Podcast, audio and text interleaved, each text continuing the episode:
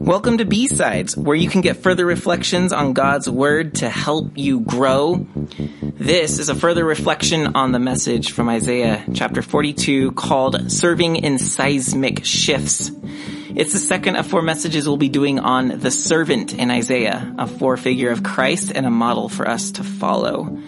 So, I was um, pleased to hear how many people were encouraged by the message and felt just a real tremendous response from uh, you, the congregation, as I was preaching. Because um, to be honest, it was something I wasn't sure how people would receive it. Often you get the impression that people just want Christianity to be popular again. Like that's sort of the mantra. Um, if only we were more popular. Uh, and I almost preached the opposite. That, you know, aiming for, well, I did. Aiming for the crowd is not Christ's call on our lives. And we looked at how the servant doesn't aim for the crowd and Christ didn't aim for the crowd. Sometimes the crowd might be a result. But God is looking for us to be servants first. And that, yeah, He's going to do His greatest work on the outsides of society. In fact, you might remember from our message in Ezekiel, the very first message. Ezekiel was there on the Kebar River. Remember this? He's in Babylon. And there, this is what's amazing, there in Babylon, he sees a vision of the glory of God. That wasn't supposed to be. Israel's God, Yahweh, was supposed to be in the temple in Jerusalem.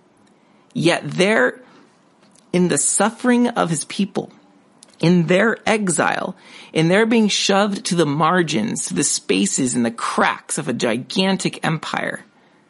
That's where God's glory appears. And later he sees the glory leaving Jerusalem to move through the eastern gates toward Babylon. See, what we see here, friends, is that God has always favored the least, the last, the lost. And, and you already heard this in the message. So First Corinthians chapter 1 verse 27 and on, right? That um, God is using the weak to put to shame the strong and so forth. He uses David to take down Goliath. Jesus himself was in many ways a David figure. And the early church persecuted, made fun of, it had no business growing the way it did. Yet, as one historian has um, has uh, researched, they believe that the early church grew at a rate of 40% per decade. 40% per decade when there was absolutely no social benefit to becoming a Christian. In fact, there was everything but benefit. One, you could have been persecuted. And if you weren't persecuted, you were definitely made fun of or cast out basically as an outsider. With only those things to gain socially. There was absolutely no status in being a Christian. There was nothing to be proud of in the culture. You were following a crucified criminal. That's low status. And yet they grew at the clip of about 40% per decade. God likes to work in the cracks, the spaces, and the margins. And I believe he will do so if we're willing to stop trying to be cool. We're willing to stop trying to fit in. If we're willing to let go of relevance and hold on to patience. God is not in a hurry. Just look how long the church has been going since Peter preached its first message and said, these are the last days. Yeah, 2,000 years later, these are the last days. See, God's not in a hurry. We are the ones in a hurry. So we look for cheating methods. Well, I'm rehashing a lot of the message, I guess. So what I want to do is I want to get into a few things. I want to read a letter that really, uh, really grabbed my heart. And to be honest, was a lot of the inspiration as I was reading Isaiah. It just, what I read in this letter really showed, I think it helped lift out some of the themes of, um, Isaiah 42. Uh, and then we'll look at something in Jesus's context that I just, it would not have fit in the message. It would just have been too long of a sidebar. So I'm going to put that in here. Um, something about Jesus and how he treated his culture. And then we'll look a tiny bit at the early church and, uh, we'll then look at how the church is now compared to the early church. Okay? So, first, I want to start with reading that letter I was referring to. And this is in a book by Eugene Peterson called The Pastor. And um, I know I've mentioned Eugene Peterson several times before. Um, he's, for me, he's one of the authors that has been a big mentor to me. And I just love his approach, his, his patient approach, his faithful approach to just simple Christianity. And in his book, he's writing about a time that he was meeting with some pastors and um, one of the pastors suddenly announces, Hey, I'm leaving my church to go seek a better opportunity. And as they were talking, they realized it's a bigger church. Now, there's nothing inherently evil or wrong with a big church, but our author, Peterson, sensed that there was a motive in this guy leaving his church that he somehow felt this, as we termed it in uh, the message, the cancer of crowd craving. So I'm going to read this letter in its entirety. Um, this is from the book. It's Peterson writing to his friend Philip, and uh, listen for just listen for the great wisdom here. It says, "Dear Philip." I've been thinking about our conversation last week and want to respond to what you anticipate in your new congregation. You mentioned its prominence in the town, a center, a kind of cathedral church that would be able to provide influence for the Christian message far beyond its walls. Did I hear you right? I certainly understand the appeal and feel it myself frequently, but I am also suspicious of the appeal and believe that gratifying it is destructive both to the gospel and the pastoral vocation. It is the kind of thing America specializes in. And one of the consequences is that American religion and the pastoral vocation are in a shabby state.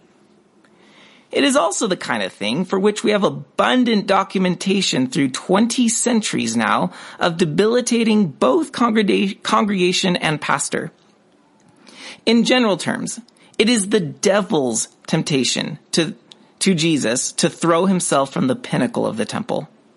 Every time the church's leaders depersonalize even a little the worshiping, loving community, the gospel is weakened. And size is the great depersonalizer. Kierkegaard's criticism is still cogent. The more people, the less truth. The only way that Christian life is brought to maturity is through intimacy, renunciation, and personal deepening. And the pastor is in a key position to nurture such maturity. It is that it is true that these things can take place in the context of large congregations, but only by strenuously going against the grain. Largeness is an impediment, not a help. Classically, there are three ways in which humans try to find transcendence. Religious meaning, God meaning, apart from God, as revealed in the cross of Jesus. Here they are. Through the ecstasy of alcohol and drugs, through the ecstasy of recreational sex, and through the ecstasy of crowds. Church leaders frequently warn against the drugs and the sex, but at least in America, almost never against the crowds. Probably because they get so much ego benefit from the crowds. But a crowd destroys the spirit as thoroughly as excessive drink and depersonalized sex. It takes us out of ourselves, but not to God, only away from Him. The religious hunger is rooted in the unsatisfactory nature of the self. We hunger to escape the dullness, the boredom, the tiresomeness of me. We can escape upward or downward. Drugs can depersonalize. Uh, drugs and depersonalized sex are a false transcendence downward. A crowd is an exercise in false transcendence upward, which is why all crowds are spiritually pretty much the same, whether at football games, political rallies, or church. So why are we pastors so unsuspicious of crowds, so naive about the false transcendence that they engender? Why are we so knowledgeable in the false transcendence of drink and sex and so unlearned in the false transcendence of crowds? There are many spiritual masters in our tradition who diagnose and warn, but they are little read today. I myself have never written what I really feel on the subject, maybe because I'm not entirely sure of myself.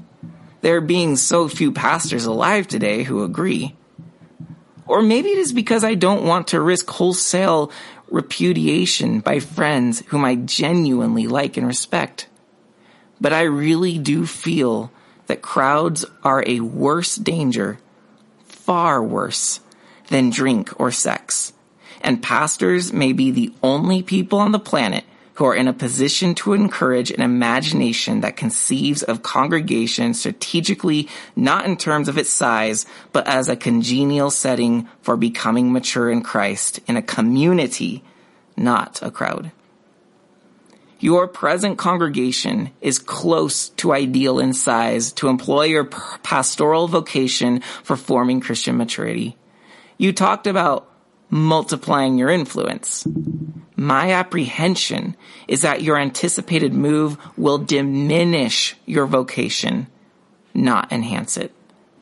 Can we talk more about this? I would welcome a continuing conversation. The peace of Christ, Eugene.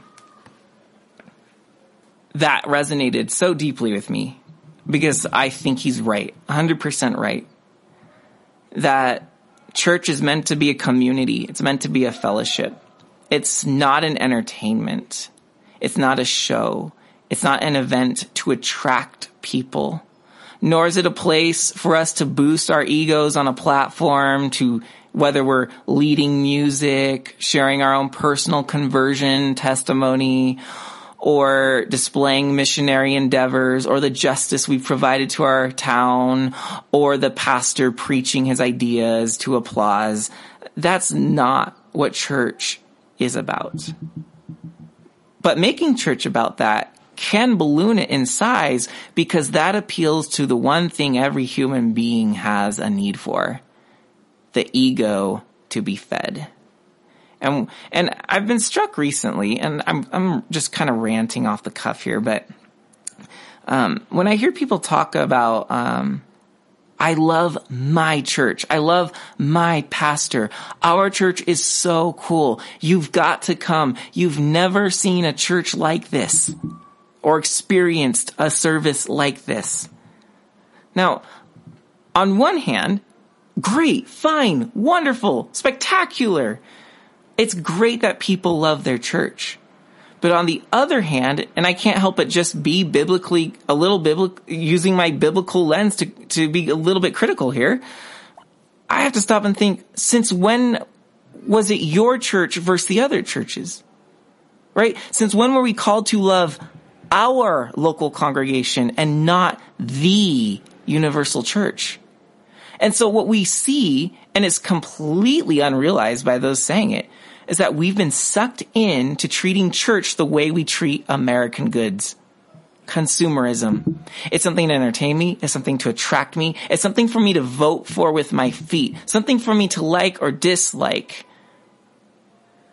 I really want to see our nation return to uh, healthy congregations that foster relationships that um, that seek to worship God that seek to cultivate a genuine relationship because I believe that our most effective evangelism is not learning the methods of going out there and street talking to people or handing out tracts or, or yelling from bullhorns or cornering them with questions about have you ever sinned? I mean, look, I know all of those and I know people who have been saved by those things. Okay. God uses everything. But our most effective form of evangelism is brothers and sisters who are impassioned for Christ, who are on fire for Christ because they are in the scripture, they're in prayer, they're going to church and fellowshipping, and they're breaking bread together. They're taking communion. They're recognizing, praising, and singing to the Lord of the universe. That is what society needs more than ever today is to see an alternative path. We don't need Republicans to win. We don't need Democrats to win because frankly, politics have become a bit of a religion in our nation. And we don't need to be known as the people who side with this view or that view. We need to be known as that alternate view, that, that alternate path, the one that says, look, we just do everything differently. We actually love people because we love God. I believe that we have a nation starving for a place like that, but the church has been too cowardly to be patient enough to simply go back to the basics and practice it over and over and over and over. Um, sorry for the rant. So, like I said, we will, um, but I, I, have, I have things to say, um, to kind of undergird a lot of that. So let's go to Jesus and I think it's very simple when we just look at him and the fact that he chose now he had a lot of followers, but he chose 12. He could have chosen 120 and given them special status, and then everyone would have acknowledged, wow, there is the rabbi with 120 chosen messengers. No, but he chose 12. Such a small number. Jesus understood the temptation of the crowd. In fact, in John 6, when he healed, uh, I'm not healed, when he fed the 5,000, it said he perceived they wanted to make him king, so he hid. He went up to the mountain to pray.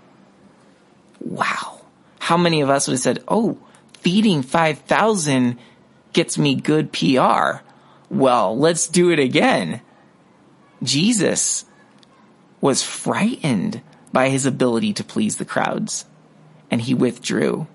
It's almost as if he went straight to prayer and said, Father, help me not to use this power in a way that will cause me to be uh, grossly elevated in the eyes of the crowd.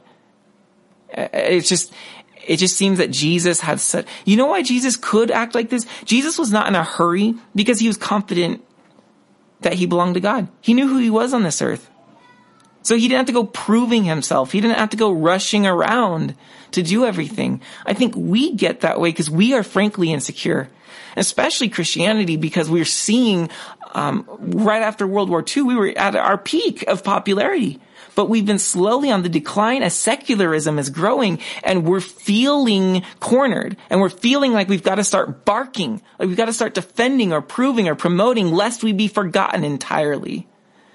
And that's not a good place to be. That's not a good way to respond. Instead, we recognize that, you know what? God sometimes allows his people to retreat to the cracks and the, pre- the crevices because there he's going to start a revival. There he's going to turn people's hearts to him again. And then the seismic shift, the earthquake will come into being. And by the way, those cracks only widen, right? When the seismic shift happens what's going to happen is the church is, is being pushed by society into the cracks of society meaning society has its own weaknesses. This thing we see going on in our nation can't stand on its own without the church.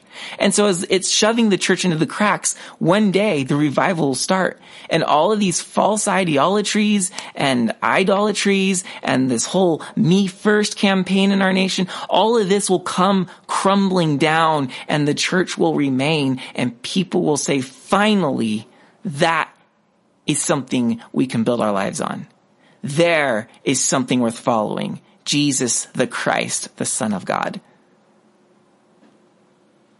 I just want to encourage us to not fear.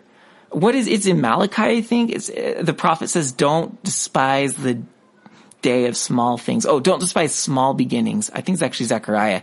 It's referring to the second temple and the building of it. When Israel comes back from their exile and they're rebuilding the temple, it's pathetic compared to Solomon's temple. But the prophet encourages, don't despise this, There will yet be glory coming here. Of course, that's in Jesus and his 12 when they come to the temple. Um, Jesus understood the temptation of the crowd. Now, to understand and appreciate how thoroughly Jesus understood the temptation of the crowd and how much he resisted it, I want to take you to Mark chapter 1. Mark chapter 1. And this is something you would not be able to see on your own unless you had some uh, social history uh, the context of what life is like there. When you get that context, you see this verse in new light. And that's what I want to share with you. So Mark chapter 1 verse 35, this is right after Jesus goes to Peter's mother-in-law's house in Capernaum over at the Sea of Galilee and he heals her and then the whole town's bringing their sick and those that are demon possessed to Jesus to heal them. And he does all night. And then what we see in verse 35 is something striking. It says, rising very early in the morning, while it was still dark, he departed and went out to a desolate place. And there he prayed. And Simon and those who were with him searched for him. Remember, this is Simon's house. His mother-in-law, he's, you know, holding his mother-in-law there. So Simon's coming out of his house looking for Jesus. And they found him and said to Jesus, Everyone is looking for you. Of course they are. He just healed so many people in the town. Peter's house has just become the most popular spot, not only in Capernaum, but the Sea of Galilee. And Jesus says to them, to Peter and the disciples that came out looking for him, Oh, of course, I should go back. The ratings are at their highest. This is the, the peak moment to preach a sermon, to gain more followers. No, you should know by now that's not what he says, right? Rather, he says, that's nice. Let us go on to the next towns that I may preach there also. For that is why I came out. And he went throughout all Galilee, preaching in their synagogues and casting out demons. okay, so what's going on here? In this time, the whole Roman world, of which of course Israel has now been swallowed up by the Roman Empire and during Jesus' time, there was something, the, the system was called patronage. And of course, we have that still today. We refer to people who go to stores, the shoppers, the customers, we refer to them as patrons, the paying patrons, right? But our society does it very differently than they would have. See, we live in a sort of, think of like society as a sandwich. You have an upper class, a middle class, and a lower class. So a lot of people in the upper, a lot of, most of the people in the middle, and a lot of people in the lower. Well, in the Roman world, you need to think more like a triangle. And at the very, very, very, very tip, top of the triangle, you have the 1%. They're the wealthy ones. They're the aristocrats. They're the ones who own land. They're the ones who have political power. 1%. The 99%, the rest of that triangle are all living at best paycheck to paycheck. At best. Nobody's saving money. There is no such thing as a savings account. It makes a little more sense, doesn't it, when you hear Jesus teaching the Galilean crowds to pray, give us this day our daily bread daily bread was a real need. The 99%. So if you can't save up any money, and if you're at best making it paycheck to paycheck, then you can understand how many were falling into debt. So what would happen is, um, if you fell into debt, you would go to a patron and ask them to sponsor you. They will give you a little help, but in return, they expect you to be loyal to them. See, the patrons, the 1%, that's the patrons, the word for the wealthy 1%. They're all clamoring against one another to, to gain the most influence, to see who can be the most powerful. Basically, that's how politics worked there. Of course, you had Caesar, but then you had the 1% who were very influential because they were wealthy and they helped make the laws to protect their wealth. So you would go to a patron, ask for help, and they would then ask for your help in return. You be loyal to me. You become a follower so I amass a crowd of followers. And the more followers you have, this kind of sounds like politics in America, doesn't it? The more followers you have, the more powerful you are. So they were more than happy to help with their overabundance wealth to give just a little bit to make this little person a little bit happier and to gain a following. That was all a game. Well, Peter sees Jesus' power to heal the town. He then sees the next morning how many have come back. Where?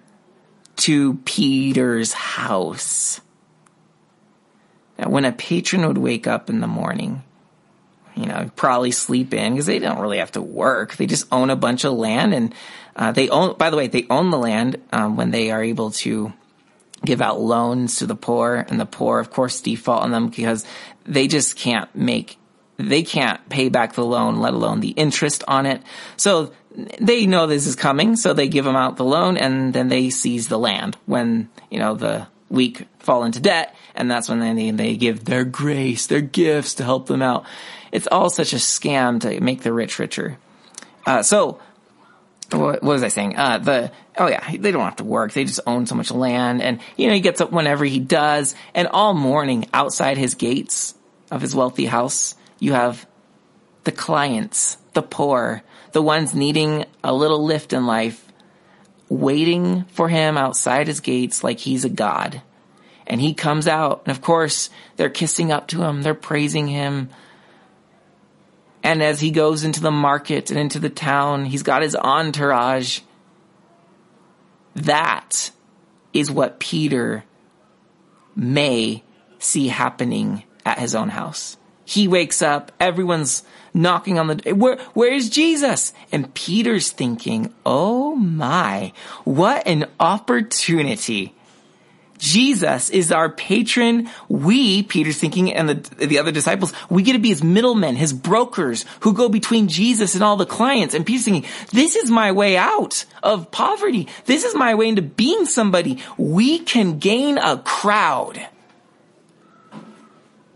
In contrast to this, we see Jesus' response to the crowd, to this whole thinking.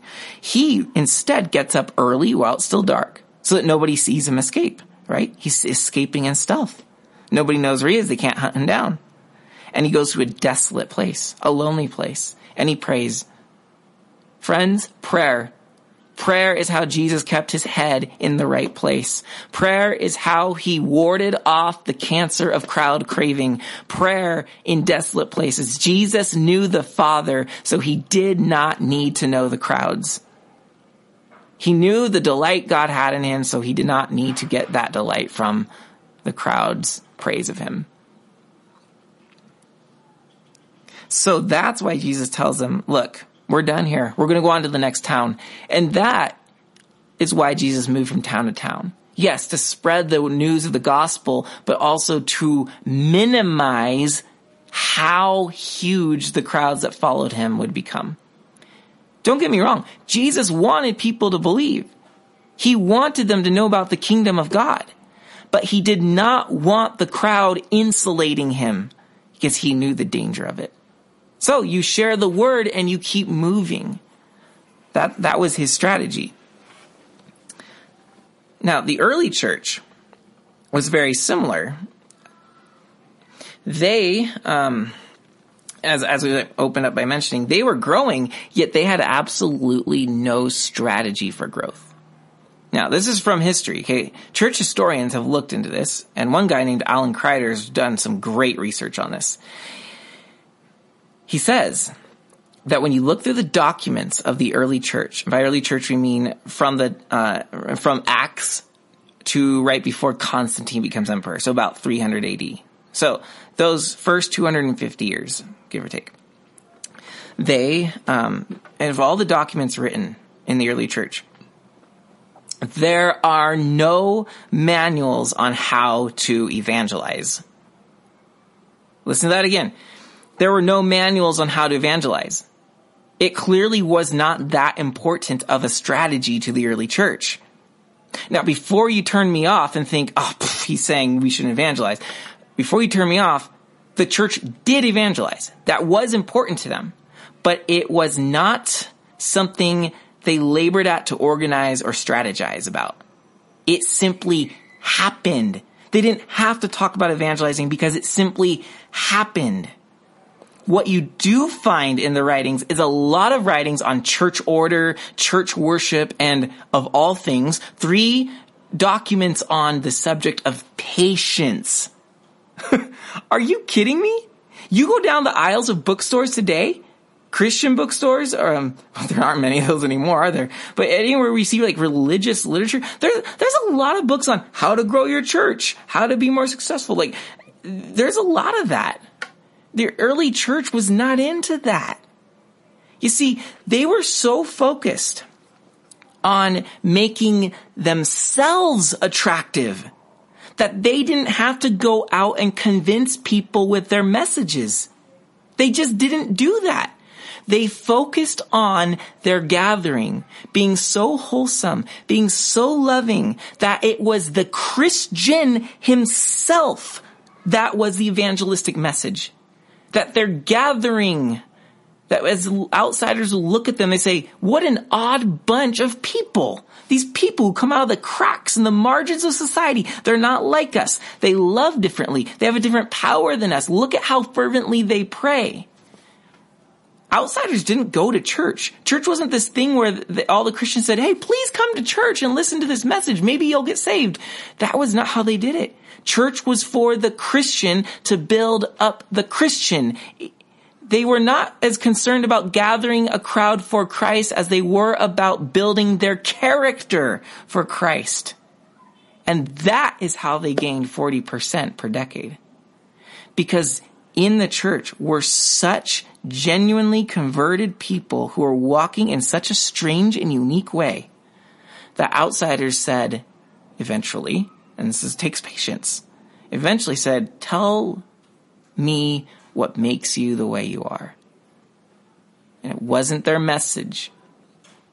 It was their way of life. And in Acts, we see that they were called. It said Saul persecuted the way. Before they were even known as Christians, they were known as the way because it was a way of life that they prioritized. Now, of course, they had teachings, they had beliefs, and they would obviously tell people things and they asked them, but they thought that the way of life was their evangelism. So what we see very differently today is they saw the Christian himself as the attraction. We see our church services as the attraction. So we try to gather a crowd. We get really great, compelling music that sounds a lot like the stuff on the radio. We um, get funny, cool, hip speakers that um, t- talk a little bit about the Bible, but use a lot, a lot, a lot, a lot of culturally uh, informative stuff to kind of you know hook in the outsider. And look, I know people are getting saved in there. I'm not at all trying to say that that's an absolutely worthless endeavor. But I am trying to emphasize that it is a departure from the original vision of the church. For better or worse, time will tell. But I will humbly suggest that the early church, Jesus, and scripture is giving us more than enough advice that drawing a crowd is not where it's at. We're not trying to attract people to our worship services. We are living a life that attracts them. And so we use church as a place to build up our life so that when we are not in church, the outsiders will be attracted to us. You see? But that isn't the way to get a crowd. That is evangelism one relationship at a time. And yet, 40% per decade. You see, mass evangelism is nice, but what it lacks in is getting these Christians who actually follow the way of Christ, to actually start to look like one another, to live in unity. So we get so many saved and then we don't even know what happens to them. Um, of course, there, of course, there's some really great conversions in there. But when you're doing one on one, then this person that I've led to Christ, they have a relationship with me. And in the early church, you would actually become, they would call it the sponsor of this convert. You would be their mentor. You would guide them into the new life. And it's really cool because at Easter, they would have all the new converts get baptized. It was this big celebration and they would give them, you know what they'd give them? First, they'd give them a cup of water to cleanse their insides. Then they would give them some wine, uh, to symbolize now you're drinking in the blood of Christ. So you're cleansed from your impurities. Now Christ's blood is coming into you. And then third, they give them a cup of honey milk. Why honey milk? Because the promised land was a land flowing with milk and honey they saw that these people went from Egypt, a place of being lost, outsiders, um, sinners. They had gone through the wilderness as they're getting to know the Christian and they're getting introduced to this way of life. And then on their baptism, it was like crossing the Jordan River. They're now in the promised land. That's how the early church saw themselves. People in the promised land guiding people from Egypt through the wilderness. Does that not resonate with what Isaiah has been preaching? Instead of Egypt, it's Babylon. Go leave Babylon. But I am preparing a way through the wilderness, making the level, making the paths level and smooth. You know, lowering the mountains, raising the valleys. Because he's bringing us to a new promised land. And that's the church. So Jesus, Jesus wants to lead us into the promised land. And he did it 12 disciples was his emphasis. Yeah, there may have been more, but he poured into 12. Man, if we could each just pour into one or two in our lifetime, we would, we would make a difference. And that's the early church model. 40% per decade growth. Okay. So what happened? Well, come 300 AD, thereabout, I think it's specifically 312, uh, there's this man named Constantine who's leading his army, and this Rome had a lot of civil wars. When an emperor would die and there wasn't a clear succession plan or a weak succession plan, like the son of the emperor was weak, uh, there would be a lot of civil wars about who'd be the next emperor. Constantine was battling, and he has this vision of the sign of Christ. Uh, it's the first two letters of Christ in Greek, or I think actually in Latin, and so the vision says conquer in the sign. So he takes that sign, puts it on the army's um, uh, shields and, and they, they conquer and they win and Constantine becomes emperor. Well, at the time of his ascension, Christianity was being harshly persecuted. So he sees an opportunity. So he signs what's called the Edict of Milan, and it basically says no more persecution of Christians.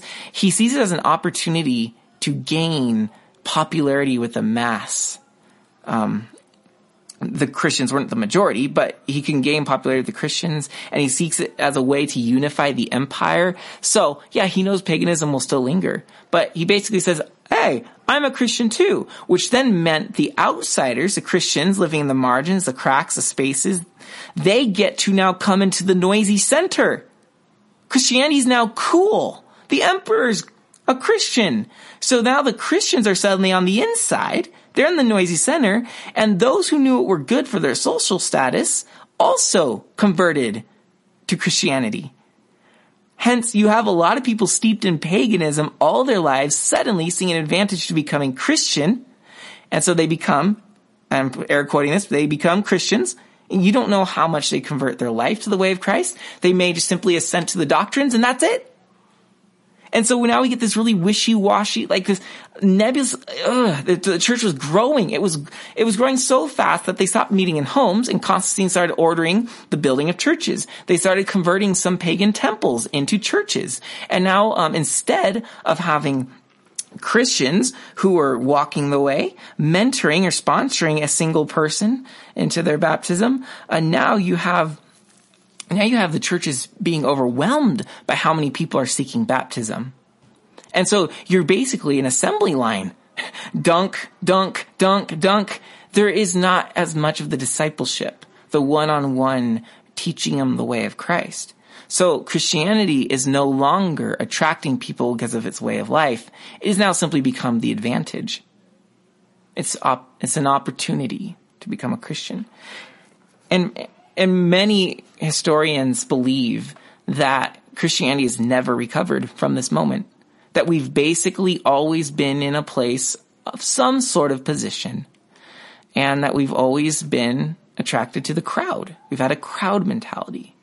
Now today, this push for the crowd, because we, we feel ourselves no longer at the high point, right? We're secular, secular, the secularization of our culture is just on the rise and Christianity is definitely, it feels like it's in free fall.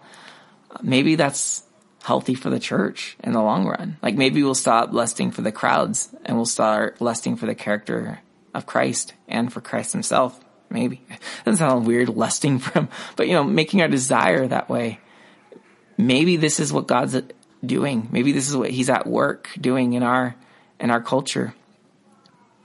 But one of the ways we got here is real quick, uh, is after World War II, Christianity became very popular, right? Because everyone could just could not believe what had happened to the world. Um, just everything fell apart. And so a lot of people found solace in the church and it was growing and we had evangelists rise up. And so it was a great moment and a great movement. And so there's a surge. Um, and so we saw more liberations coming to humanity because of Christianity. We were improving the life of many Americans and around the West. Quality of life was on the rise largely because of Christianity and its vision of humans being made in the image of God. But here's where the challenge came. As our li- uh, as our liberations grew, so did the self and the sense of a self. So now we could become more autonomous. And now the authority was not in institutions, but the authority was increasingly being placed on the self, the person. It's all about taking care of the human individual. And so as everyone's quality of life went up, so did our autonomy, and authority went down. So the individual became the authority. And so in the 70s, you had this quest for self and the whole countercultural movement and hippies and everything. So this quest for self, for self-development. Uh, truth is this journey into the self. Psychology became more important than politics. And of course, um, evangelicalism uh, was an interesting message here because it emphasized the individual salvation. So of course, you have the Jesus movement blowing up. But um, around this time, because of course Christianity has this under this movement that's growing, but secularization is so on the rise and the self is so esteemed and lifted up that what you had were missionaries returning to the West from third world countries and realizing after they've been gone for so long, we cannot believe how much our culture's changed. Secularization is on the rise. And so they brought their missionary tactics to the West and they began to use them in our culture. So then, so they were right to think, okay, the church needs to now be, see our, its own culture as a mission field.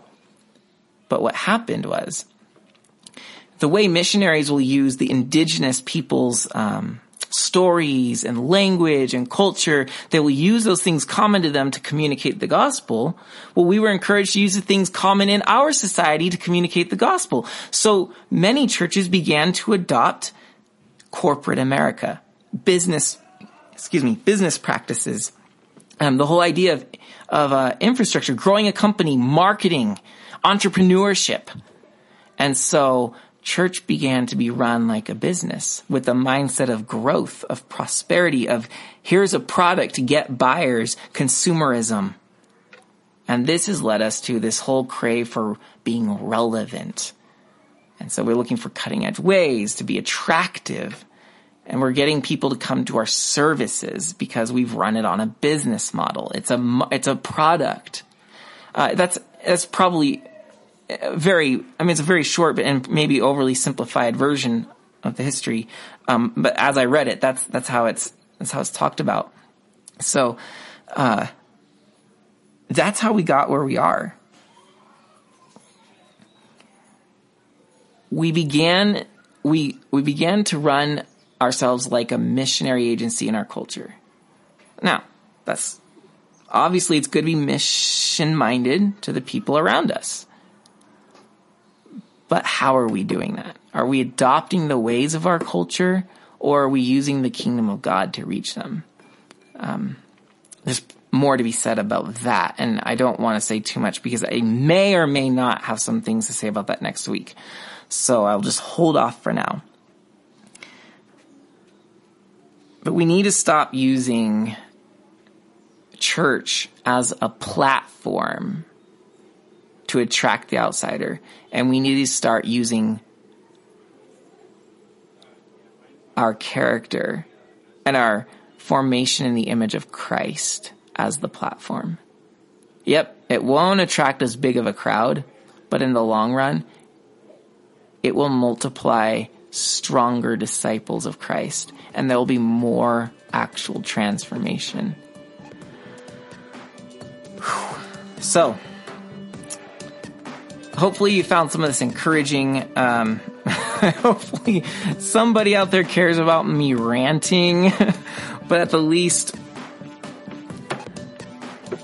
I'm encouraged with this vision that all God wants his people to do is love people. Man, I don't have to be this like guru about marketing and like corporation expansion. We just need to get back to teaching people how to pray, teaching the scriptures, singing to Christ together, breaking bread together, taking communion together, sharing our lives and our stories and helping one another when we're down and out. And you know what? I think if we forget about who's watching or how many people are coming or how popular we are, if we just forget all about that and just focus on walking this Christian life and becoming the healthiest vision and version of that we can be, I think the growth will take care of itself. That certainly was the case in the early church. And I don't know why that would have to change. So be encouraged, my friends, to keep pursuing your love of Christ, to keep growing in that. And people will recognize it.